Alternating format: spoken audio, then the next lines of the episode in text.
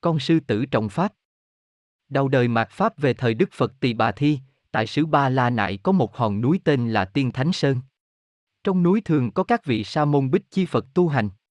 Thường thường có các loại cầm thú hay đến gần gũi để nghe thuyết pháp.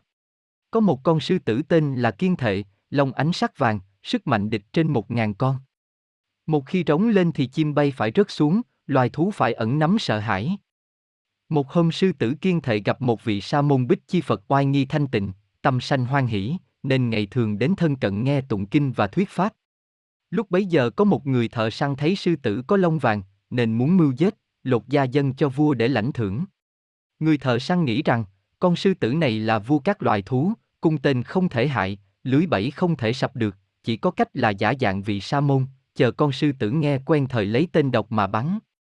Nói đoạn liền cạo đầu, mạo hình sa môn, vào núi ngồi dưới một gốc cây. Lúc ấy, con sư tử kiên thể thấy vị sa môn, liền vui mừng đến liếm chân cuốn quýt một bên để nghe thuyết pháp. Người thợ săn dùng tên độc nhắm bắn.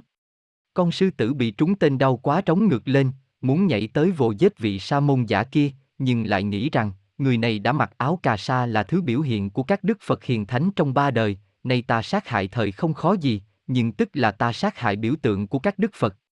Nghĩ vậy bèn nuốt giận chịu đau. Một lát sau, thuốc độc ngấm dần, đau đớn quá, sư tử lại muốn nhảy tới vồ nát người thợ săn, nhưng lại nghĩ rằng nay ta vồ giết thời không khó gì, nhưng ta sẽ bị các đức Phật của trách và làm người đời không thể phân biệt người lành kẻ ác. Người thợ săn độc ác âm mưu hại ta, nếu ta không nhẫn sẽ bị mọi người oán ghét, phiền não sẽ tăng trưởng. Phiền não tăng trưởng thời sanh tử tăng trưởng, sanh tử tăng trưởng thời sẽ sanh vào các chỗ hiểm đại, sanh vào chỗ hiểm địa thời rời xa bạn lành, xa bạn lành thời không được nghe chánh pháp, không được nghe chánh pháp thời mê mờ nghi loạn, mê mờ nghi loạn thời không được vô thượng chánh đẳng chánh giác. Vậy ta nên quyết không khởi ác tâm. Nghĩ vậy con sư tử liền nói bài kệ rằng Nguyện tự chịu bỏ thân mạng. Trọn đời không khởi ác tâm. Hại người mặc áo hoại sắc. Nguyện tự chịu bỏ thân mạng. Trọn đời không khởi ác tâm. Đối với các bậc xuất gia, Nói bài kệ xong liền ngã xuống chết. Người thợ săn cầm dao lột da sư tử đem về dân vua.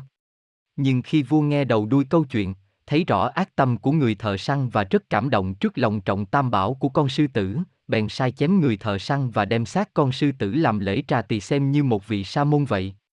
Sư tử kiên thệ là tiền thân của Đức Phật Thích Ca.